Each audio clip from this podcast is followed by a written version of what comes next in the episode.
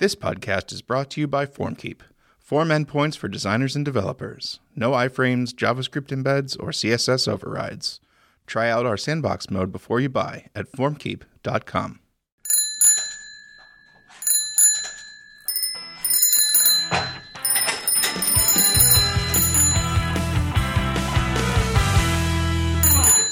Hi, Derek. Hi, Sean. Hi, Sam. Hi, Derek. Yeah, we're at RailsConf again. We're joined by Sam Saffron. Um, boy, what's your intro? You work on Discourse I work on and Discourse. several other things. He yells about performance a lot. Yeah. I guess the intro would be um, in a previous lifetime, I worked at Stack Overflow uh, with Jeff, and now I'm working with Jeff at Discourse, and it's a platform for uh, discussion. The, I guess, idea is that we want to displace phpBB and make it go away so nobody ever has a- to use that That's again. a very noble goal. On behalf of the internet world, thank you. Um, and it's been going great. We've had a lot of opportunities to speed up Rails and make it work better for us. Uh, one thing about Discourse is that because we want it to be everywhere, then we have to make sure that anybody can run it. hmm And that means that low spec computers can run this software. Right. So that is why we spend a lot of time focusing on making it faster and making it consume less memory because that allows us to get discourse out everywhere. Sure. The requirements were like 10 gigs of RAM. So it, no it's, it's an Ember app, right? I mean, what are the challenges associated with making it run on low end hardware? I'm- I'm assuming that that's not just for, for an intensive app like this. I'm assuming that's not just something that happens magically. Well, Ember itself doesn't like it doesn't add anything. It actually removes work from the server because often you're just doing like API calls and these API calls don't need to do all of the rendering. I'm So sorry. that- yeah, okay, I misunderstood. I thought Yeah. you meant like the cli- like the low end machines were the client, not the low end. No, no, the low end deploys.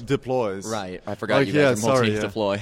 So yeah, so like for example, you can deploy Discourse quite uh, comfortably on a ten dollar a month uh, DigitalOcean instance using our magical Docker deploy that is the only supported way of deploying Discourse. So yeah, that's what. I, so actually, for that, and Ember does tie in. It does help us being an API app because that's another bunch of work that we don't need to do on the server, which is great. So I feel like I've come across so much of your stuff based on this performance work that you're doing for Ruby, right? Yeah. I use these tools and they're very helpful to me, but I feel like I'm very far away from being able to like do this work without your tooling. So how did you? I guess like was this just out of necessity, or is this something you've always done? Were you doing this at Stack Overflow as well? Uh, yes, actually, um, Rack Mini Profiler was born out of a project in Stack Overflow that Mhm. was uh, created by Jarrod, uh, who, who works there. And that was born out of necessity of not having that tool in .NET. So um, there's actually a lot of history around profiling. Um, in a previous life, I worked for a company called Altiris that got acquired by Symantec, and I was dealing with a lot of performance issues back then in .NET. So I wrote my own profiling tool, which was closed source, and we shipped with our product, and then it just died eventually and never came back again. And then I vowed that if I'm ever doing any of these things again, it's going to be open source. And that tool was absolutely awesome, but there was no way to use it anymore. Right. And then, like, I got to the website, and I was like, there's no good profiling tool out there. And then Mini Profiler was born. Jarrod did all the work. I kind of was saying, I need something like this, please. We need something like this. Um, pretty okay. and It's adequate. um, yeah, it is adequate. adequate performance. An adequate profiler, yes.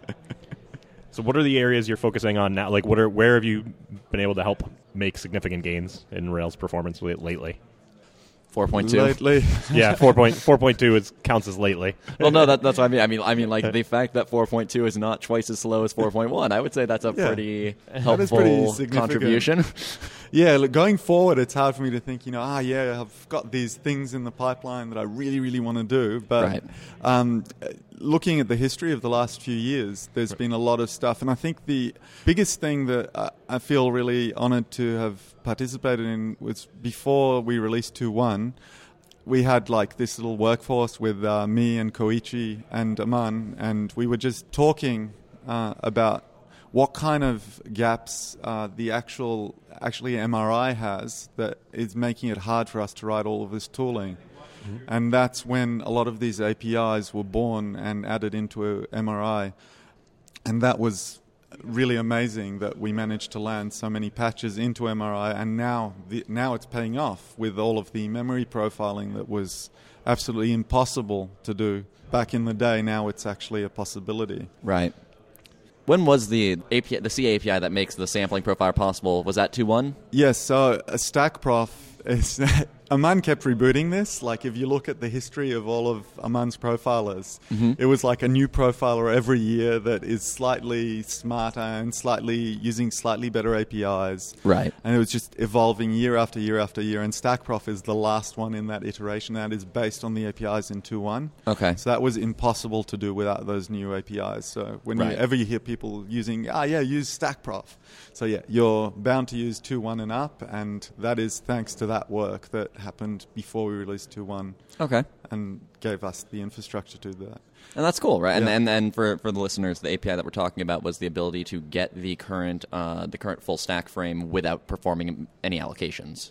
That was the main yes, thing. it that was, was right? uh, it was a C-level API Yeah. that allows you to get um, very efficiently gather stack traces and um, GC information and whatnot. yeah. So and then in Rails, of course, we shipped RC1. You guys ran your benchmarks, which that's the other that's another you know examples of contributions, right? Having an app that we can easily benchmark against is always good, and Yeah, that has been awesome. And uh, now going forward, uh, the, a lot of um, I'm mentoring Alan, who's working on Ruby Bench at the moment, and um, we're working pretty much every week. I, I chat with him and we talk about what he's doing. And he's a student; he's got limited time, but a lot more time, free time than I have. Uh, and uh, he's been working on this, plugging away, improving it, making sure that all of our benchmarks are testing valid things. Right. and uh, making sure that all of this runs. Um, Ruby Bench is a very interesting project in that it touches so many different things to be able to run a benchmarking project. You need to know how to provision servers and run Docker containers and mm. write the scripts and write the web. So you're, you have to be this type of person who is comfortable to work on like a hundred different things and Right. tie them all together magically and release something. Right. So that's why it took us so long to actually get something out there that's live. But now it's live and we're looking for help. So if anybody wants to review the various benchmarks and submit new benchmarks or improve the web UI or improve the automation, we'd love love to see that. So definitely I see a lot of that happening in the next, you know, 6 months. Hopefully we can help you guys at Rails have um, regular benchmarks run on every commit. I actually uh, just got a Ruby bench issue uh, for a regression of. I mean, this one was just the the writes got slower in 4.2, which we were talking about yesterday. Yeah. Like, I don't I don't really want to close and just go, "Yep, I know. Sorry, I'm working on it." But uh, definitely stuff like that's really helpful. And and ideally, like you can, the closer we can catch it to when you're committing the code, the better it is, right? Yeah. It's it's just tricky, right? Because when you're when you're when you're dealing with micro benchmarks, a lot of a lot of times the characteristics. So, like for example, creating a new model with zero attributes is slightly slower, but creating a, a model and assigning attributes got slightly faster, and that was a Yeah. direct movement of work from one place to another. And then it's just like, okay, so then we have to decide what is the most common case, and I figure the common case is we're going to give some attributes to the model at some point during its lifetime, for more Yeah. cases than not. So And- I think yeah, I think the important thing there, the take back, is probably to like contribute a little spec, uh, like a little like test to Ruby Bench, so i we can show that in a picture. Like, yeah, this went a little bit down, but this other one went way up, and this is the more common case. Right, but that's just the Yeah. issue, right? Is then when people see one or the other in isolation, it can draw a very, different picture. Yeah, that doesn't necessarily give the entire Yeah, they picture. still need you still need to do some like uh, what do they call it? Uh, macro benchmarks. or you just need to like um, do some editorializing on top of the benchmarks, right? Like a little bit. Sure. Where you see Yeah. like, okay, this these two went down, these three went up. Which ones are more likely? And then like yeah, and then you need the like you said the macro benchmark on top. It's Yeah. like yeah, that does prove us out that this is something more. And I think the the Rails benchmarks that are getting added have at least one that's just like a full app, right? A pretty simple. I think it's like a simple blog or something. Yeah, I think I think at the moment we've been focusing on just active record straight. Okay, I'm fine with that. So let's. I I want to get that done first because I feel that like most of the performance issues that um, Rails developers have these days are all related to active record and active record overhead. Sorry. It's just where, but you know what? Like any web app, whenever you look at it, it's all DB, DB stuff, Yeah. right? So when you look at how long it took to render your page, 50% DB, and that's normal. Mm. So you need to like spend a lot of time there because that's where all of the time is going to be, and you want to ha- minimize the overhead between when you what the actual raw execution of SQL is to getting objects at the other end. Right. I mean, you can also kind of infer that active record would be where most of these these issues are going to live. Just if you run uh, WC-L on our code base, right? I think Rails as a whole is 270 something, and active record is 210 of those. Yeah. Thousands, that is. Uh, active record is 210 It's lines now, of a code. micro, it's now a micro Awesome. framework. um, oh man, I wish. But yeah, it's just like when it's that big of a percentage of our code base. and you can't change a lot of things, right? You're married to certain implementations and hacks and methods that can't really ever change or Yeah, I mean, we, we we do pride ourselves on not like stagnating for backwards compatibility reasons. Um, like we're not we're never going to have a MySQL real escape string type of deal. Um, Yeah. But at the same time, you just have to weigh like this is going to cause somebody a lot of pain if I change or remove this. Is that worth the gains? And it's always just a case by case thing, right? If it, if there is a case where it's like if I could change this and it's going to be really painful for everybody, but it's going to make Rails twice as fast across the board. yeah. I'll probably still get shot down, but I'll try. So you, you mentioned Discourse Bench, which is like the benchmarks you have for Discourse, the whole full stack application, basically. That is right? correct. Do you think that's something that like? Did you guys invest time in that up front? Do you think that's Yes. something all apps should do? Maybe that's uh, no. The, it's uh, it's a difficult question. All apps should be gathering performance metrics somehow. So definitely, if you've got some production like app that you care about and it's making you money, you should definitely have some graph somewhere, be it Graphite or um, New Relic New or Relic, yeah. whatever it is that you do. You should have something. Skylight. There are so so. Uh, the, there are, How you doing? So definitely, whether you roll your own or use something, you should have something, and that is more important, I think, than um, spending the time on writing your macro benchmark. Okay. But the macro benchmark itself, if you're big enough and you can afford to invest the time, uh, it's something you can chuck into CI, and then you can catch like certain macro regressions Then you know the cause.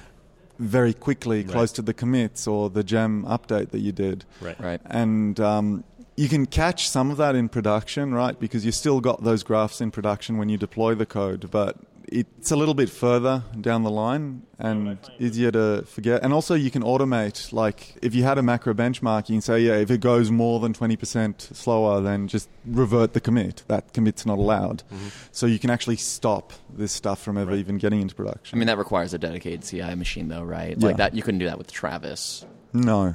But you could fail the build, and then if as long as you don't merge failed builds. then- Well, no, but my point being, like, there would be too much variance unless you had a known dedicated Oh, like machine. on Yes, Travis, yes, yes. yes, You okay. need you need actual dedicated hardware to do that. Right, Because yeah. on Travis, you have no idea what's going to happen. Uh, what I find is like when I look at New Relic stuff, because the only the only time I ever look it up is like I set it up, that's great, and I'm making sure it's recording data. I'm like, good, we got data. This is what I've got, fantastic. And then somebody reports a problem a few months later, where it's like we're seeing bad performance somewhere. So I dive into it, and at that point, I feel like it's almost too late because I don't know now. I'm divorced from it. I don't know what the baseline is, and I can look. Yeah. And sometimes it is like, oh, we did this one thing, and there's a huge jump. But oftentimes it's just like there's a little bit of a rise, and then a little jump, and then a little bit of a rise, and it's not one thing. It's just Yes. several small things. Well, So that- one thing is that that I've done like back from the Stack Overflow days is that it's in my DNA to always look at performance. So if mini prof, if I'm using any app, I'll always have mini profile enabled in production for me.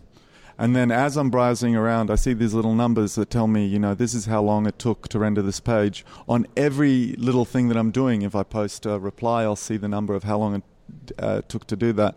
So by having that kind of constant live feedback, it's something that you will notice a lot earlier than just somebody coming to you because you're used to it. Right, and, you know the baseline because you're seeing it all you're the time. seeing it all the time, right? And then it seems weird when it's not acting like that. And also, it kind of entices you to say, "Ah, yeah, this just took 400 milliseconds, or this just took a second. Let's have a quick peek inside and see what did that. Oh, I'm running 300 queries to render this Right. page that everybody's going to. Like, because you can't really notice just with the timer in your head that a page is taking half a second versus 200 milliseconds.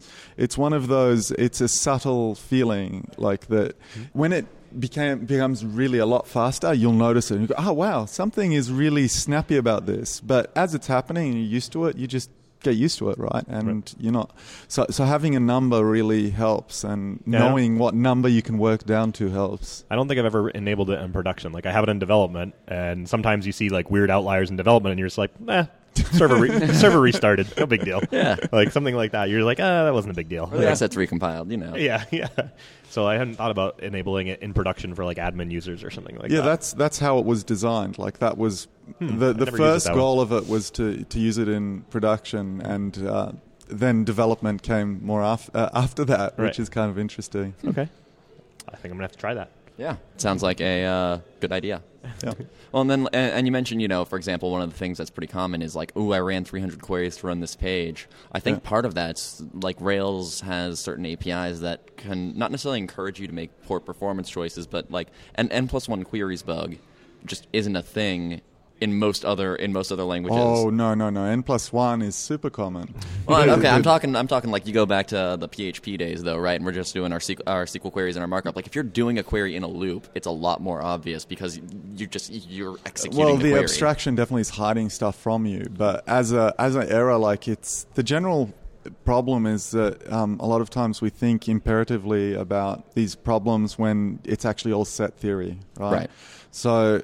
In, a lot of developers don't have a good grasp of set theory and like why it's so much more efficient to do you know two queries on one page than 200 and it's uh, it's not only that it just happens in one chunk it's that all of the little bits of work they add up to more work than just doing it in one right? Right. in, in one go so that's I think something that causes this across the board that people just you know they just want to put the loop the while loop and they don't want to write a query that will just you know go through the whole set of data and fix it up or move it or query it I actually feel That's like fair. once you know to look for n plus one queries, Rails is a pretty good story on how to fix it. Like you do includes, and then you tell it what you want to include, right? Yeah. Like that's not terrible. It's something you have to know and something you have to be aware of. But There's a handful of places where there actually isn't a solution. right, and it gets hard. Like I know at one point, I think on like the the app that we worked on together, like. We had a couple places where we were like, well, of course, when you have a post, you're always going to want its comments. So let's just put that in the default scope. And like, Yeah. when you Oh, say yeah, let's do abuse anything in the default scope, it's like, oh, wait, this is this impacts way more than you think it impacts. Like, Yeah. so don't use default scope, I guess. Uh, we, we have default scoping at Discourse, which Ah. is because we don't allow for any hard deletes. All deletes have to be soft deletes. So whenever you're looking at a site, you're always looking at uh, all of at the All table active minus ones, yeah. minus the deleted rows, and I can't really think of another structure outside of default scopes that allows you to do it Right, you very simply. and You'd so- always have to have like an implicit scope that you call. Like you couldn't just call like posts.all or anything Yeah, like that's that. You have right. Like posts dot not deleted. yeah. It depends on how you uh, on how you define like simply because I mean the alternative would be something like paper trail, right, where you just store the diffs in a sep- in a completely separate table and then expose an interface to allow you to like go find all of the deleted stuff, and that's certainly more complicated in terms of like it's not just a boolean on your table, but yeah, but I don't want to chuck the data out because then uh, I need to query it in the same format for admins that Right. see deleted stuff. So Right, I'm like Right. kind of That's useful. Like I, we're admins on our discourse forum. It's useful to see like, oh, this got deleted. yeah. and and certainly it'll be it'd be slower to query it. But that said, if it, something only ever appears on an admin page, that's a little bit less bad. Yeah, I guess. But it doesn't. It appears like right in the regular UI, right? yeah. Oh, well, never The, mind. the thing that's that's interesting, like if I was to solve this in SQL, I just create a view, right, without Mm. the delete, and just always select from that view. So it would be kind of interesting if there was some, some kind of mechanism in Rails to say, yeah, if you're doing read, then go to this view Well, by yeah. default, and then that could possibly avoid needing to do like some of that logic. See, elsewhere. you can definitely use a view. Like uh, Rails will just see it as a table. This Yeah. guy maintains a gem for this. Yeah, it's a, it's in early stages, but it lets you define views and like kind of get migration like behavior in that like it, it you you define a view file and Mm. it creates a migration for you and then it versions that view file a lot like you would version a migration with a date stamp. I think it just does a numeric increase or whatever. So you don't you don't get in these situations where like you're constantly editing the same file or you have to like copy and paste the definition for the previous version of your view into your down migration like trying to handle some of that but there's still like resistance i feel like whenever i'm like we could use a view for this people are like well does rails do that well i'm like actually yeah it does it does it really well And we could make it so that you could that you could re, uh, specify a view specifically for read and, s- and then hit the table for write. So that should be announced for Rails five. no, that like that, that should be really trivial to add. yeah, I- Yeah, because it would be a way to like switch out of needing to Yeah. use default scopes, which would be cool. Yeah, def table name for read, def table name for write. Just have them default to table name by default. No backwards incompatible. Because yeah, in, in write you don't i'll really do that right care now about Uh, it. we're done Yeah. it's great Yeah, we're done. Derek just did it. We just committed it. We pushed it. Yeah, no, we can do that. Cool, excellent. We're winning. what are you excited about working on right now what's what are you really looking into really looking into. Uh, a lot of the DevOps stuff is stuff that's really close to me at the moment because we're accruing a lot of customers and we Right. need to manage all of this. So, uh, if I look at the last few weeks, I've spent a lot of time on um, getting uh, a graphite Grafana. Grafana is a very cool tool. Like, definitely put it in the show notes, and Okay. people should have a look at it. Uh, and that allows us to do graphing of all the performance that's going on in a huge cluster of machines, and we can see um, basically what the performance is on various pages, what memory is doing, and so on. And uh, I spent a lot of time kind of making this into something that anybody could install as a Docker container. So anybody can get this now if they want to. So I, I see a lot of stuff exciting around like that kind of ops, DevOps stuff that involves writing source code to get the DevOps to happen, right which is new. The interesting thing about discourse right is so you have you talked about like there's this docker deployment thing that you support but then you also do a lot of hosting as well right Yes. that's kind of the preferred way i imagine or it's easier for you right if everybody hosts Um, it's easier and harder because we have a customer that we need to support. Right but then happy. but, like my question was going to be like when you start shipping software to somebody else to deploy now you've got upgrade like things that you can't that's, control No, I can. That's the reason that we're using Docker. The, Okay. the same way that we deploy Oh, right, internally yeah. is exactly the same way anybody deploys. Right. So for me, um, one thing that started happening in the last year is like we, I totally don't believe in having signatures in forums, like where you write your post and then you have a signature telling you to do something. Mm-hmm. But like the general troubleshooting issue of anybody has any kind of vague issue with discourse, I'm like, yeah, dot launcher rebuild app, right? So Mm-hmm. just throw away your old container that probably has got a few bugs and I didn't do properly and whatever, and take in the new one and it fixes all the things and bring in the latest code. And uh, when you think about container, you know, you're not just thinking about the Rails code. It's how Nginx is con- configured. Exactly. It's how, like, it's the whole deployment, and that's an, a brave new world where, like, you've got this magic you're reset. basically just saying deploy the server and you're done i guess Yeah. right i mean i guess the lone trip up there would be like database stuff that happens right Yeah, So that's what I was going to get into. go Well, ahead Well, no, just because like this is a, this is an example of a use case that we haven't been considering enough in the past, where like with the migration API, and specifically with changes in the migration API, which Mm-hmm. you guys get hurt by it more than anybody else, right? Because Uh, we're pretty um, adamant on running SQL where we have to run SQL and not like reaching out to too many features. The only uh, big one, big change, I guess, was the way indexes work changed a little bit, Yeah. and that kind of hurt or like a little bit. timestamps changing from not And null to null. yes. and just and that, but that's the thing. It's the little things like that, right? Yeah. And it's it's fine for most apps because normally it's like you write a migration, you run it on your machine, your other devs run it on their machine, Mm. presumably within a week or two, and then like if a new dev comes on, you run schema RB, which maintain which you know is always a, a current snapshot. But you guys now have a scenario where it's it's actually kind of reasonable if if Mm. they go, let's say three three versions forward of discourse, Yeah. and uh, the first one added a migration, the second one uh, changed the version of Rails, and the third one added another migration. Yes. Right? Then that you're now in a scenario where it make, it's like it's reasonable that a migration would be run against a version of Rails of them for what it was written. I don't know. Like we we control the whole stack, so we can we can take care of that particular problem to a degree. But what I'd do is add an extra migration on top of it to like normalize. Yeah. Right. Uh, which is what I'd recommend. Uh, the, instead of making the migration subsystem more complicated, a simpler way is just to clean up the data. And, you know, if you need to make this super trivial for people, then you could just provide a helper that Sure. just clean up this mess that this used to be uh, not null and now it's null or whatever. So that's interesting because I see, I've definitely seen some talk, and it made sense to me around like finding a way to indicate in a migration or in the migration file name. I think is one of the considerations. Yeah, that's that's what that's what I, we're we're going on right now. Is like we- what the version of Rails this migration is for. Yeah, and then if if nothing else, just flat out like printing a warning or like failing unless you add a flag or something like that, saying like, "Hey, this was written against a different version of Rails. This might have unexpected behavior."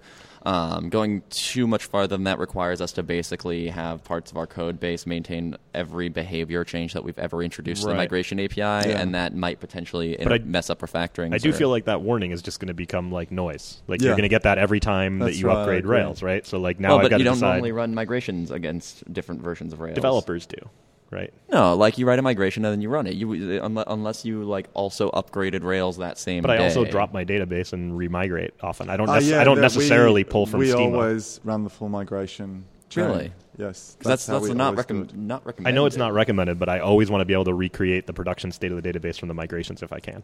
Th- Yeah, that's what the thing is. That's what we're doing in production. So doing it in development is probably a saner thing.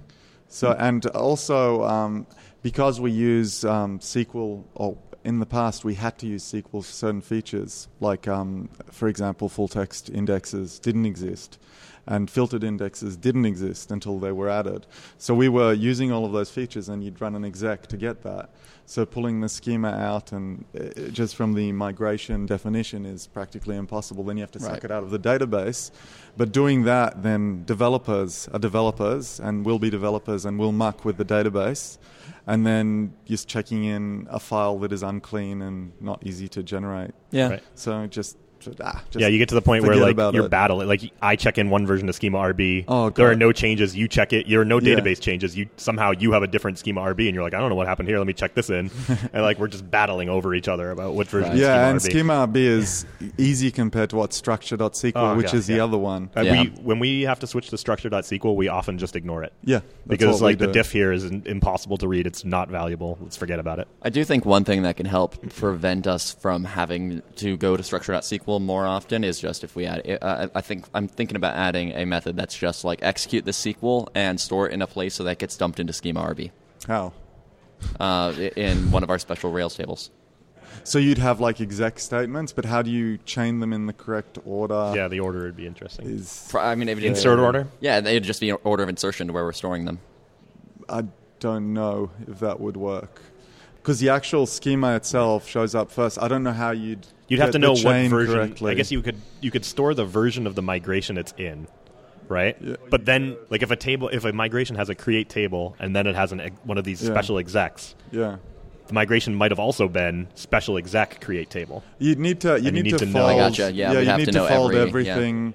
You need to have multiple schema RBs basically, and then you run the things between those schema. RBs. I bet we I like you this. could This sounds so much simpler. I bet it could be. I bet it's possible. yeah, I mean, Like I- you could say you could say like that the one of these special execs has to be in a migration on its own, and then therefore you know its version and you know when to like link when to run it in. But but what is schema RB buying you? Like, why do you want that? um, it's a prettier file than structure.sql. uh, yeah, but I mean, like you can annotate your models. merge and conflicts then- are a lot easier. What do you mean merge conflicts? Right, but, but we're talking like why why, why not do just you need ignore it it? at all? Why not just run all of the migrations? Like, what is it buying you to have that one file with all of the schema? It's a little bit faster. Well, That's and, about it. and and you and it insulates you better from when we do change the migration DSL, like when we change the behavior because the migra- the behavior of those Uh, methods provided all of the old migra- migrations have Right. ran, And provided which you- they haven't right. if your code is deployed in everywhere in the world. Right, but that, that's what I'm saying. Is Yeah. like is like that's why we don't consider because Yeah. the normal uh, model is the Basecamp, right? You have you have Yeah, it's development and you have one production instance or maybe some staging servers, but they get run immediately. Right, and I think David's point is like you don't run those migrations again. But I am of the camp that Oh, like yeah. I'm constantly running the migrations again. So it's it's common for me when Rails migrations change to go through and be like, I've got to update all these migrations. Like I edit old migrations because I have yeah, to get them to run. sometimes uh, we try to avoid it. Like we never reach into models, for example, in Right, right. We don't do any of that. Right. So because that, model helps. name might be gone at that Yeah. point. The other thing that I've been toying with is naming indexes, because that Rails is keeps changing how they're going to name them. yeah, and like I want to have a consistent database schema, and that becomes first of all, it's a nightmare for Rails if they change the rules to ever figure out how to like fix them in a backwards compatible way. So I'm kind of thinking oh, yeah, maybe I should just name my indexes and like forget about this problem. Like, how much extra work is that adding? I think at one point during one version I had like Rails when you renamed a column didn't rename the indexes. Yeah, and there are then the next like version they changed that. Yeah. And then like I had migrations that were like in the meantime I was like, oh, I'm bugged by these these index names being wrong. So I Well, wrote and then it's also if you ever that- try and remove the index, we Yeah. can't find it. right. so it's like so that was a disaster. But but these things are pain points for like the first few months after migration, and everybody kind of forgets about it, Hmm. and then they come back again. I Well, feel. that, but that's that's more like so you go in and you guys think about this. Most people don't, and it's just Yeah. painful. But that's uh, isn't that like to a degree any API that is encouraging huge amounts of magic is going to have that Yes. problem at some point. I agree with that statement. Do you think migrations are magic? I think parts of it are magic. The, the schema RB part might be ma- like the Uh, dumping uh, is probably magic. Add I don't think index, add index is magic. Yeah. When do you ever do create index without giving it a name when you're writing in SQL directly? Oh, you don't. Right. I okay, mean, so then it's so going to infer the name, right? And Why did is- yeah? But why did they come up with that? Why didn't they allow for unnamed create indexes in SQL? Like, and and if you think back, then you think that like that name is actually very important. Right. Because that is something that you'll use for diagnostics. If you're analyzing your actual um, execution plan, Right. then you'll get that name there, and like it, th- there's use for it. So But it does do a good job at giving a pretty a, a good name. I feel like, like Yeah, at least it- it's consistent. Like It gives it all of the names of the columns, right? right, and it That's also, but it also like it also tells you like it's like named in a consistent fashion, Mm. right? Whereas like when I've worked on raw SQL, where we do raw SQL migrations, right? Yeah. Like some people name their things IDX underscore like, IDX awesome, Right, Yeah. and like it's like they're like, I should see this in, in query plan, you know, and like somehow that sticks around. You're like, uh, this uh, okay, that doesn't tell me anything, but so Yeah, it- that has that nicety to it. But yeah, you're probably right that maybe there's a reason they didn't allow for that in regular ANSI SQL. And, and- and I'm not saying like it, it, it's.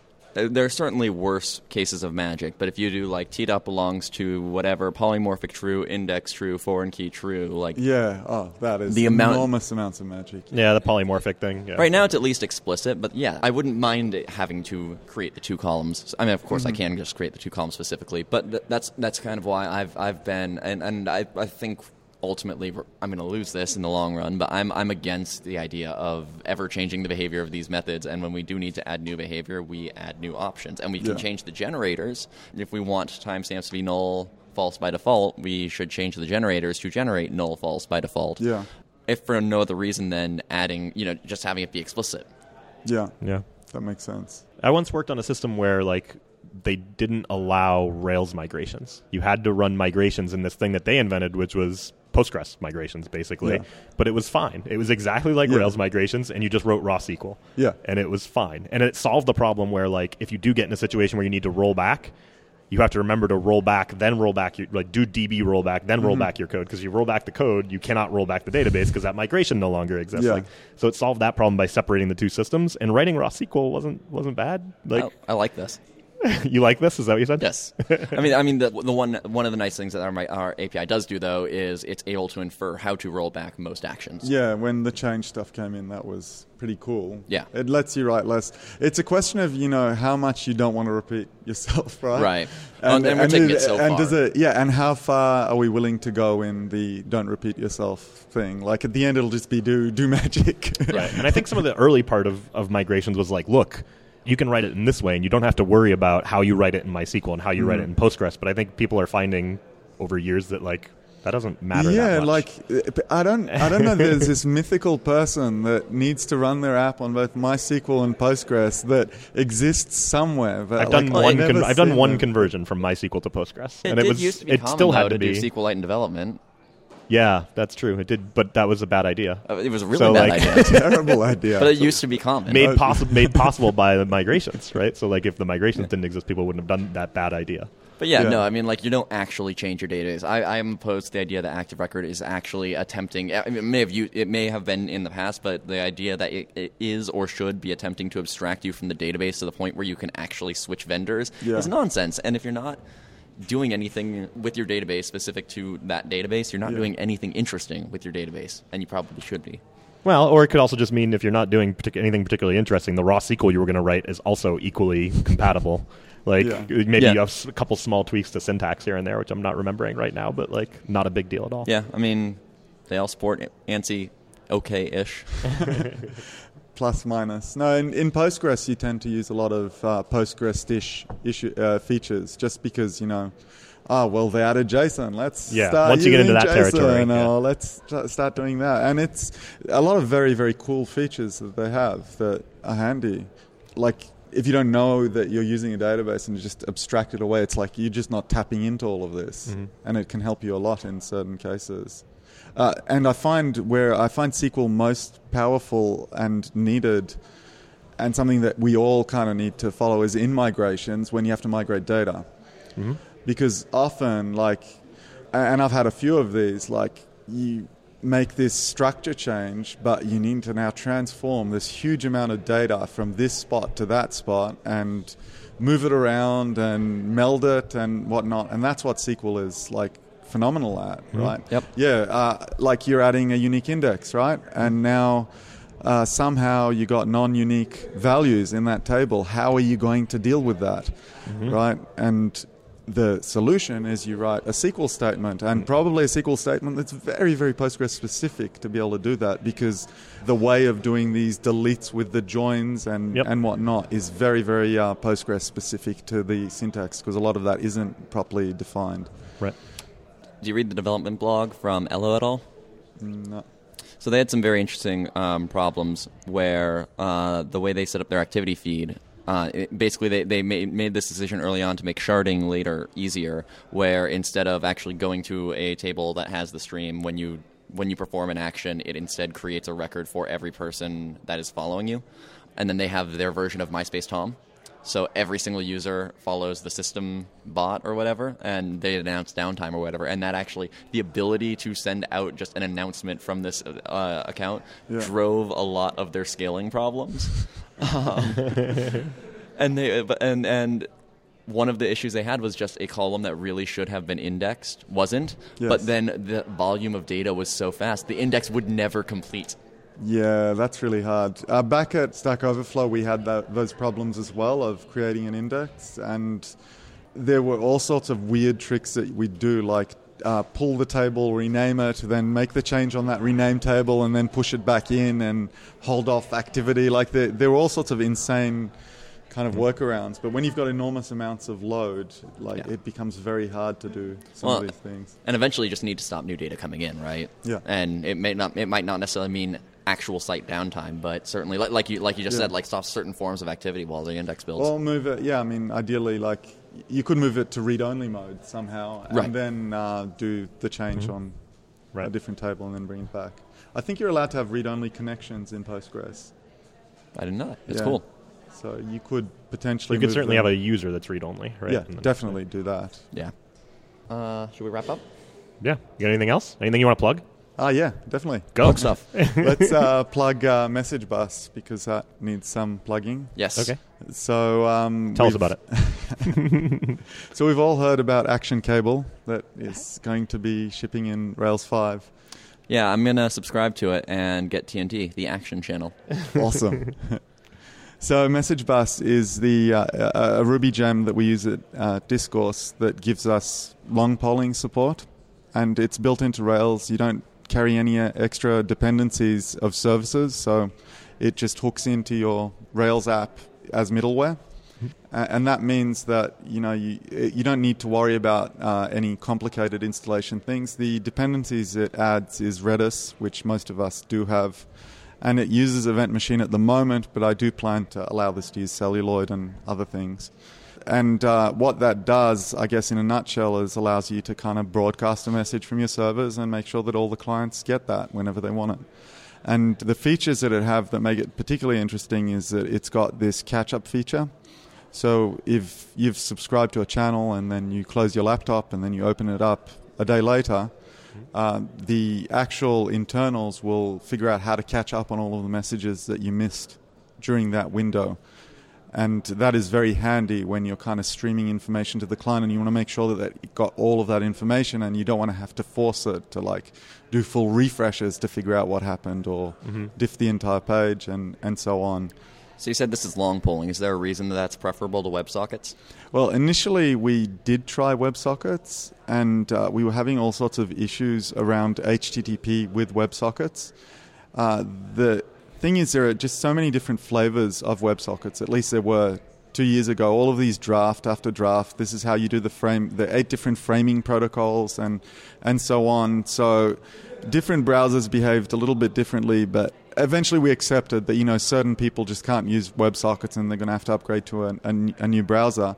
But the thing that kind of made me stop using it was that even on the most modern browsers, it stopped working under HTTP, uh, and that was when you're running via a proxy.